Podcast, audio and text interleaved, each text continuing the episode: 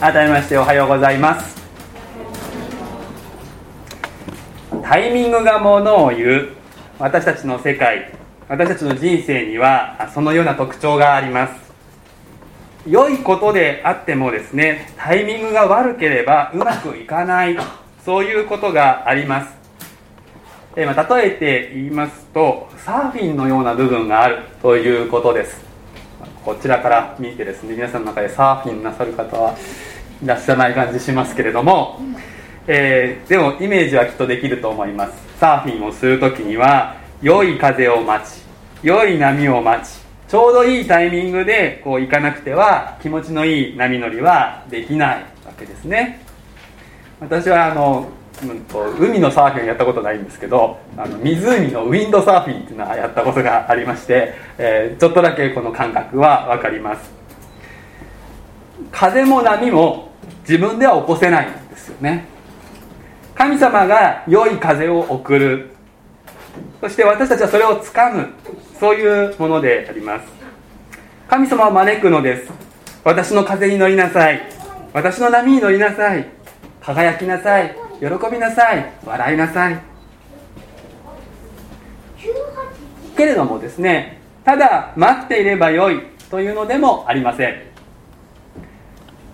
日本のことわざに「家宝は寝て待て」というのがありますけれどもこれは真理の半分しか言っていません。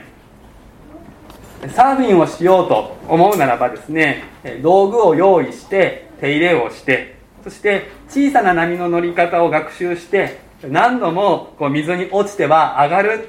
このこれを繰り返してですねそして体を鍛えてそして備えなくてはならないわけです。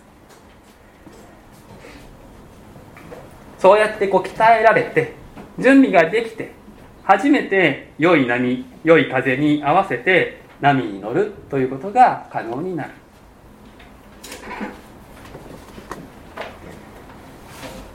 罪の支配を脱して荒野を通り約束の地に生きるということ。これはクリスチャン個人そして教会の歩みの3つの段階です。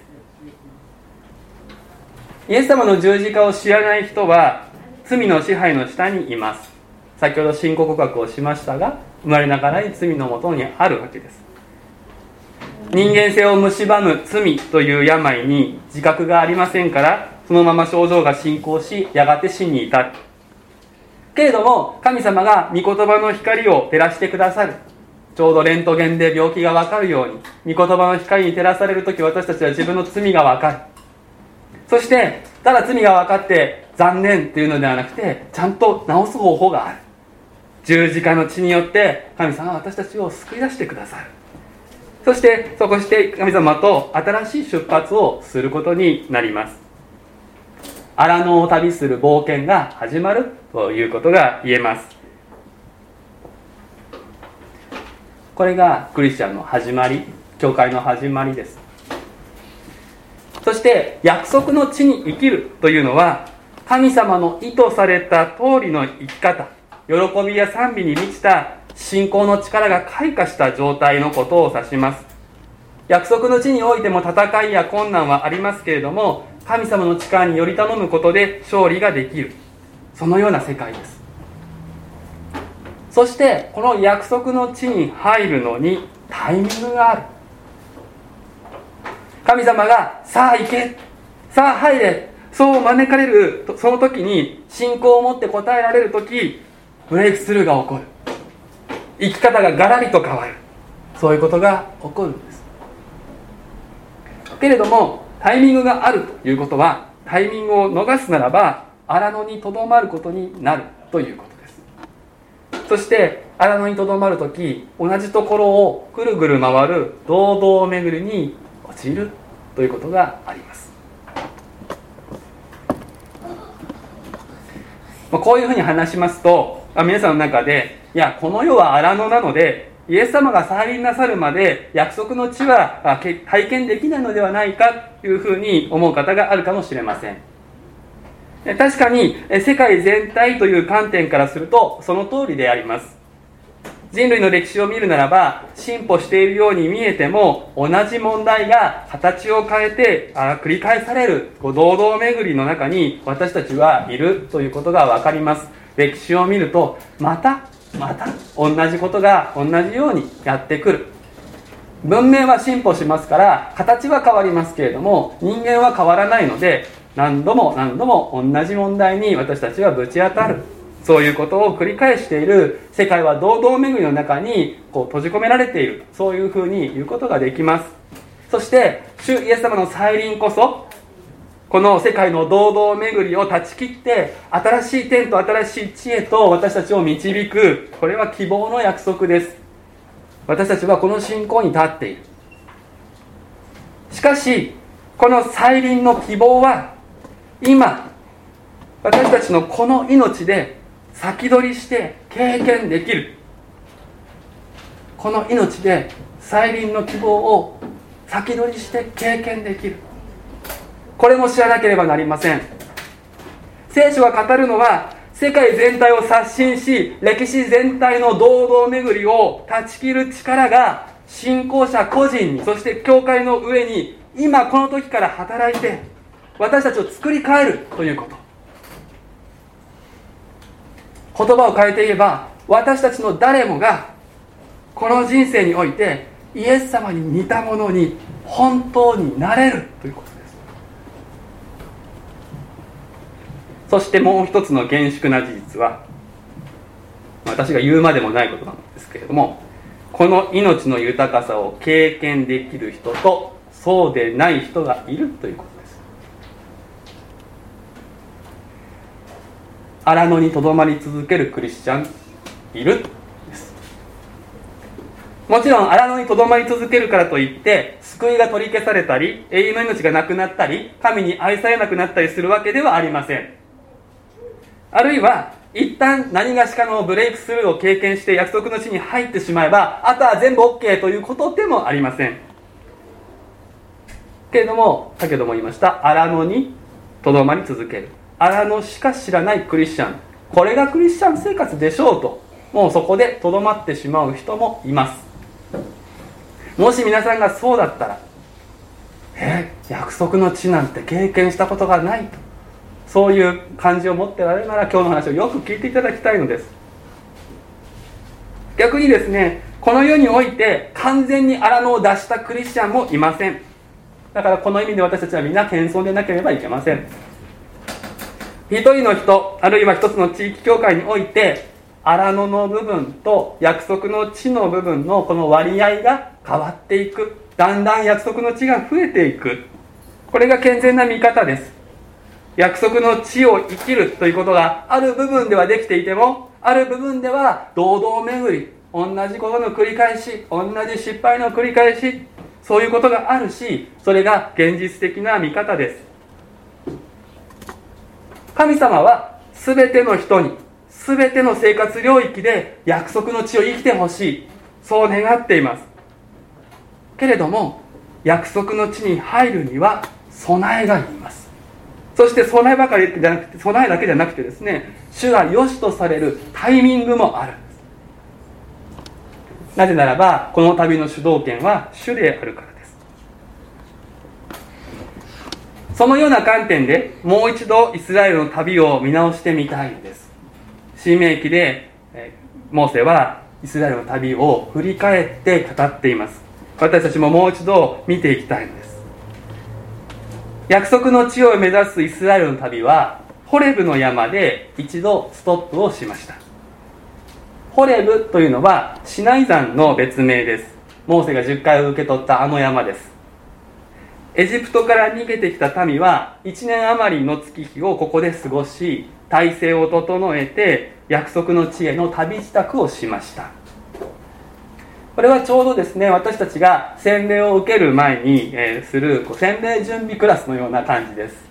私たちもイエス様の救いが分かって神様の子供に変えられた後にとどまって学びの期間を持つわけですよね。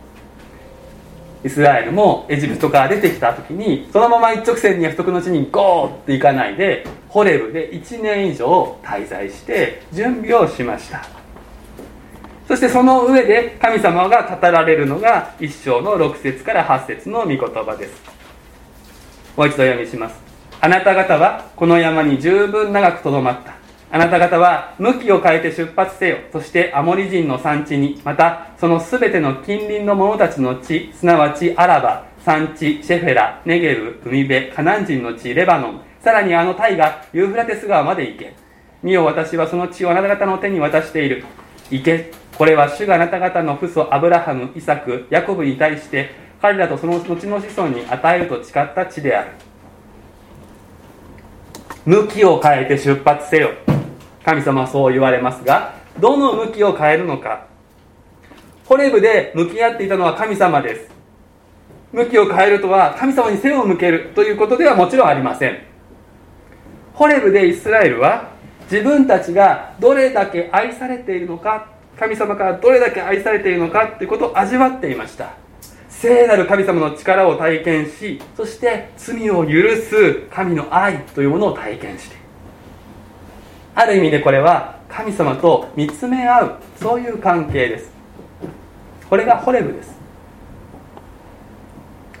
そしてこれは神様との信頼関係を育むのにとても大切なことでした。しかしここで神様は見つめ合う関係から共に進む関係へと向きを変える動こうとされるんです。イスラエルには取るべき地がありました。近いところから遠いところまで。広大な地です。そこに進んでいくためにこそ神様はエジプトからイスラエルを導き出した。そしてそこに進んでいくためにこそ神様はホレブで向き合ってくださった。そして体制を整えたのです。だからここで向きを変える必要がありました。クリスチャン生活で言うと神様の愛を味わい神様に愛されていることを喜ぶということは大切で良いことです。でもずっとそれだけではいけないということです。洗礼準備を私と一緒にした人もいますしいろんな人としていると皆さんの中ではいろんな経験をしていると思いますけれども洗礼準備というのは洗礼を受けるための試験にパスをするためにやるわけではありません。洗礼を受けて後約束の地を生きていくために必要な準備をしているんです。神様の愛これに支えられてそして神様の道からに信頼してそして私たちには行くべきところがある。取るべきところがあるんです。もし自分は神様に本当に愛されてるんだろうかとか自分は本当に許されてるんだろうかというところにあやふやさがあるならばその人は前進できない。その人はまだ前進しなくしない方がいい。そこははっきりさせる必要があります。その人はホレブでしっかり神様に向き合って神様に愛されていることと許されていることをつかむまでとどまった方がいいでしょう。けれどももうそこが分かっているのにそこにずっととどまって神様に愛されていて嬉しい神様に許されていてよかっただけでは成長がないんです。アモリ人の産地というところから始まってユーフラテス。というところ。これは今もある実際の場所ですけれどもその領域は豊かな天然資源に恵まれていて実りの多い場所です。しかし同時にそこは隅から隅まで偶像礼拝が行き渡った罪の世界でもありました。そこに行きそこを所有するということはその地で偶像を壊し誠の神様を信じて生きる生活を営み本当の豊かさを回復するそういうことでした。この土地は私やあなたの皆さんの存在全体の比喩です。私たちも一人一人神様から豊かなものを頂いているんです。愛喜び平安寛容親切善意誠実柔和自制といった。品性の実りを実らせることができるものなのです。しかし隅から隅まで罪に汚染されているがゆえに持てる力を発揮できていない。これも事実です。いやこれがスタートです。私たちはこの与えられた体で神を喜び神の祝福の器としてご栄光を表すことができる。そういう存在なのにそれができていない。いやけれどもだからこそ神様は向きを変えて出発しその地を所有せよと招かれるんです。この向きを変えるそのために必要なことは神のビジョンを自分のものとして自己認識を変えるっていうことです。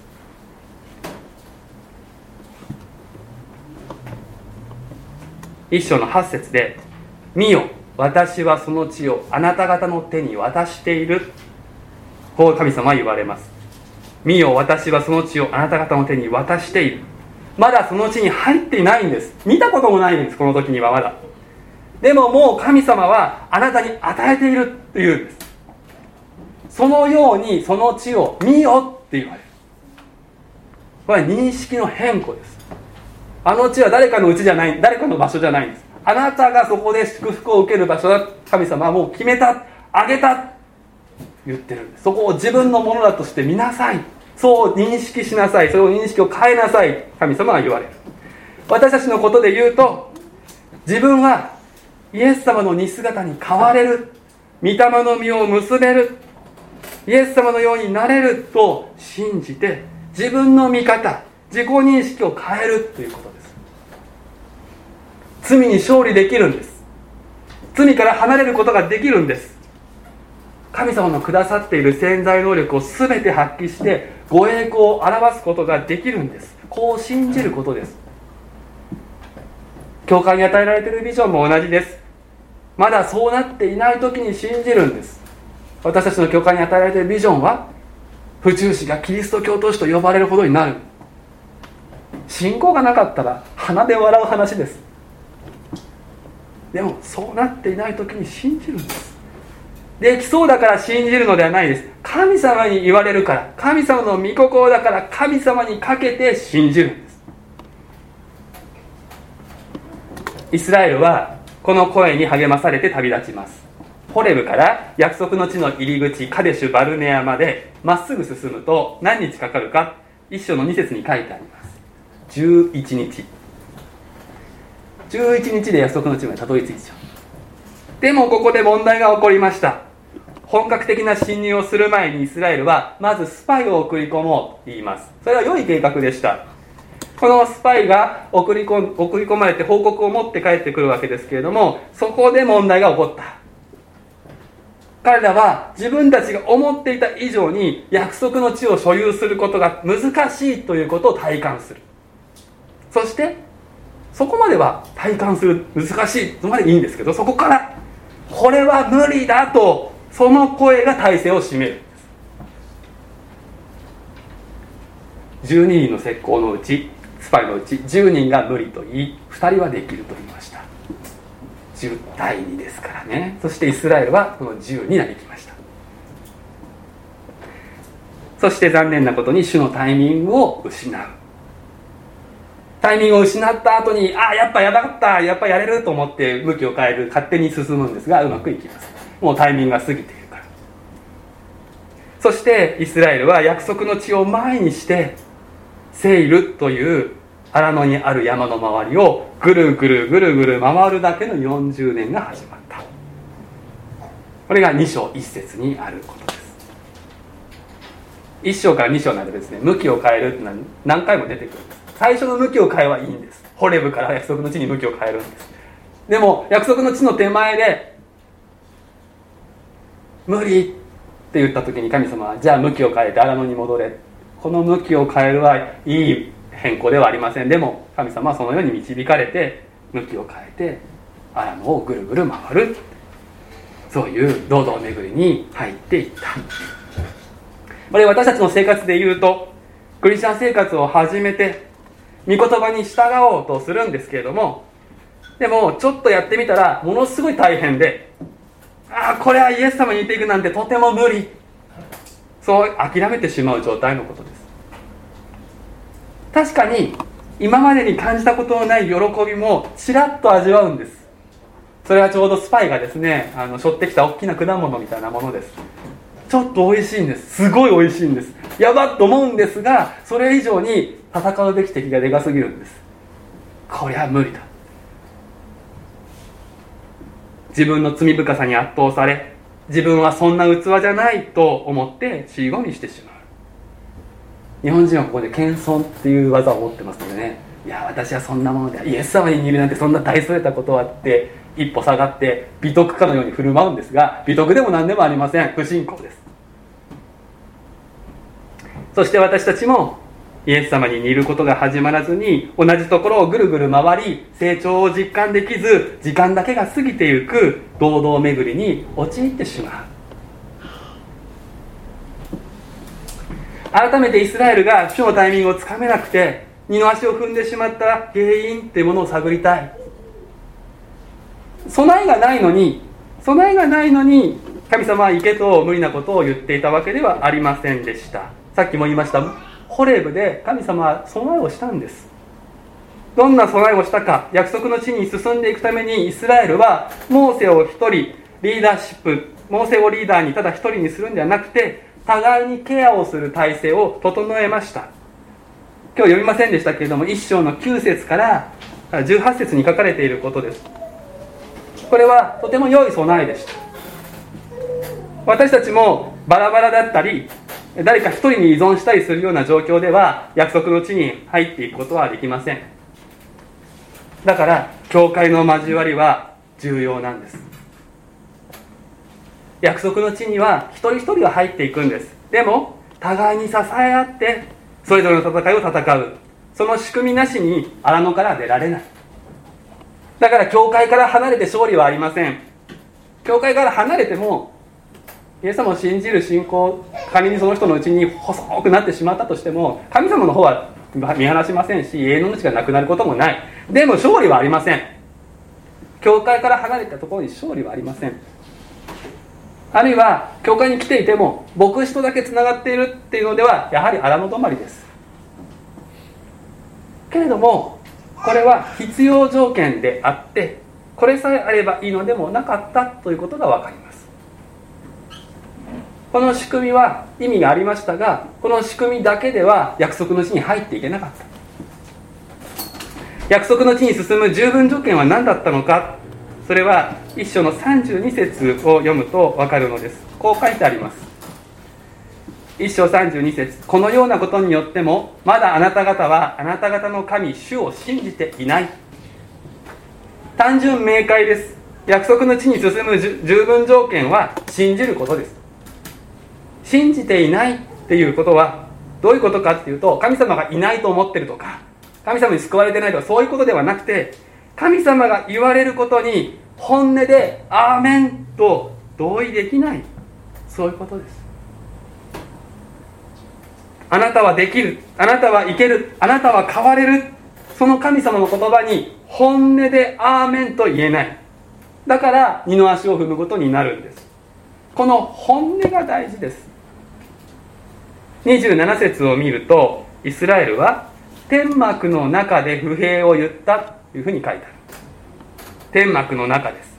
家の中です。家庭の中です。それは本音の世界です。本音の世界に神の言葉が入ってきてここで神の言葉をアーメンと受け取れなければ前進できない。堂々巡りが続くんです。けれども神様の恵みが深い。神様の懐は深いということを私たちは知らなくてはいけません。堂々巡りばかりをしている私たちを神様は見捨てないんです。荒野の40年。11日で行くところ40年。これは確かに神様を信じられなかったことへの裁きの側面がありますけれどもそれだけではありませんでした。2章の7節を皆さんで読みたいと思いますね。2章の7節。開けなかった人は前に出しますので見てください。3はい。事実あなたの神主はあなたのしたすべてのことを祝福しこの広大な荒野でのあなたの旅を見守っていたのだこの40年の間あなたの神主はあなたと共にいてあなたには何一つ欠けたものがなかった。こういうふうに言われます。あなたはもしかしたら自分は堂々巡りばかりしていて不甲斐ないやつだっていうふうに思うかもしれません。けれども荒野にも祝福があるんです。そして荒野の堂々巡りも決して無駄にならない。この堂々巡りの間にたくさんの失敗をし悔い改めてはまた失敗し再出発する。これを繰り返す。同じことを何度も何度もやっているようでいながらその中で着実に育まれていることがあります。それは何か？それは神の言葉への信頼です。神の言葉への信頼が着実に育まれていく。神様と共に堂々巡りをしているなら。神様と共にある堂々巡りは無駄にならない。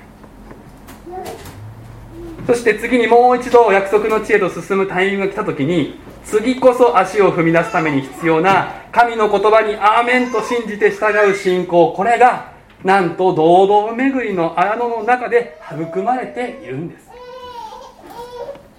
サーフィンの例えで言えば何度も水に落ちるけれども諦めなければその経験は筋力に変わるということです。そして神様は再び時を定めてイスラエルに声をかける。2章3節。あなた方は長い間この山の周りを移動してきたが北の方に向きを変えよう。北には約束の地があります。堂々巡りを終えて前進成長する時が来たのです。同じように堂々巡りをしているあなたにも声がかかります。聖書を読んでて礼拝選挙を聞いていてあなたが取るべき地信仰を行き渡らせて生き方やり方考え方を変えるべきところが示される北の方に向きを変えよと主のタイミングが来ます。今が今日がその日その時かもしれません。不思議に神様は声をかけてくださる。語りかけてくださる。しかしこの御声を聞いたならばその時ぜひぐっと深く一歩踏み出して新しい世界に進んでほしいのです。荒野とは一味も二味も違う人生の祝福。それがあなたの上に訪れる。長く荒野にいるともうこれがそれだ。これが人生そのものだと思ってしまうかもしれないけど。荒野で人生を終わらせてほしくないのです。クリスチャンになったならなおのこと荒野で終わらないで約束の地を生きる喜びを味わいかつその領土を広げていただきたい。まとめましょう。まずはホレブであなたは神様の愛をしっかり確信する。これが大切です。そしてその上で教会の交わりに連なり苦労や悩みを分かち合い共に祈り御言葉を深め合う仲間を作ることです。そして自己認識を変えましょう。罪深くダメな自分何の役にも立てない自分といった低い自己評価は置いてきましょう。ホレブに置いてきていいのです。向きを変えて出発しましょう。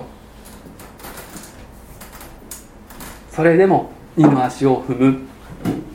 そういうことはあるかもしれない。それでも諦めずにいましょう。自分を諦めずにいましょう。堂々恵みが続く日々でも神様は必ずもう一度北の方に向きを変えよそう声をかけチャンスをくださいます。堂々巡りの中でも祝福を数えましょう。そして神の言葉への信頼を深めるんです。皆さんお一人お一人の上にそしてこの教会の上に信仰のブレイクスルーが起こるように祈ります。共に祈りましょう。私たちを愛し罪から救い出し約束の知恵と導き入れてくださる神様あなたの皆をあがめ賛美します。お一人お一人の神様と共にある旅路今どこにいるでしょうか。堂々巡りの中に閉じ込められたような思いになっている人々に神様どうか語りかけてください。この時間にも意味があることをそしてこの時間に育まなければならない神の言葉への信頼をどうか育ませてください。そしてお一人お一人にあなたのタイミングで声をかけてください。北の方に向きを変えて出発せよと。そしてこの声を聞いた時一人一人が信仰を持って一歩踏み出すことができるように信仰のブレイクスルーをお一人お一人にお与えくださいますようにお願いをいたします。救い主イエス・キリストの皆で祈ります。アーメン。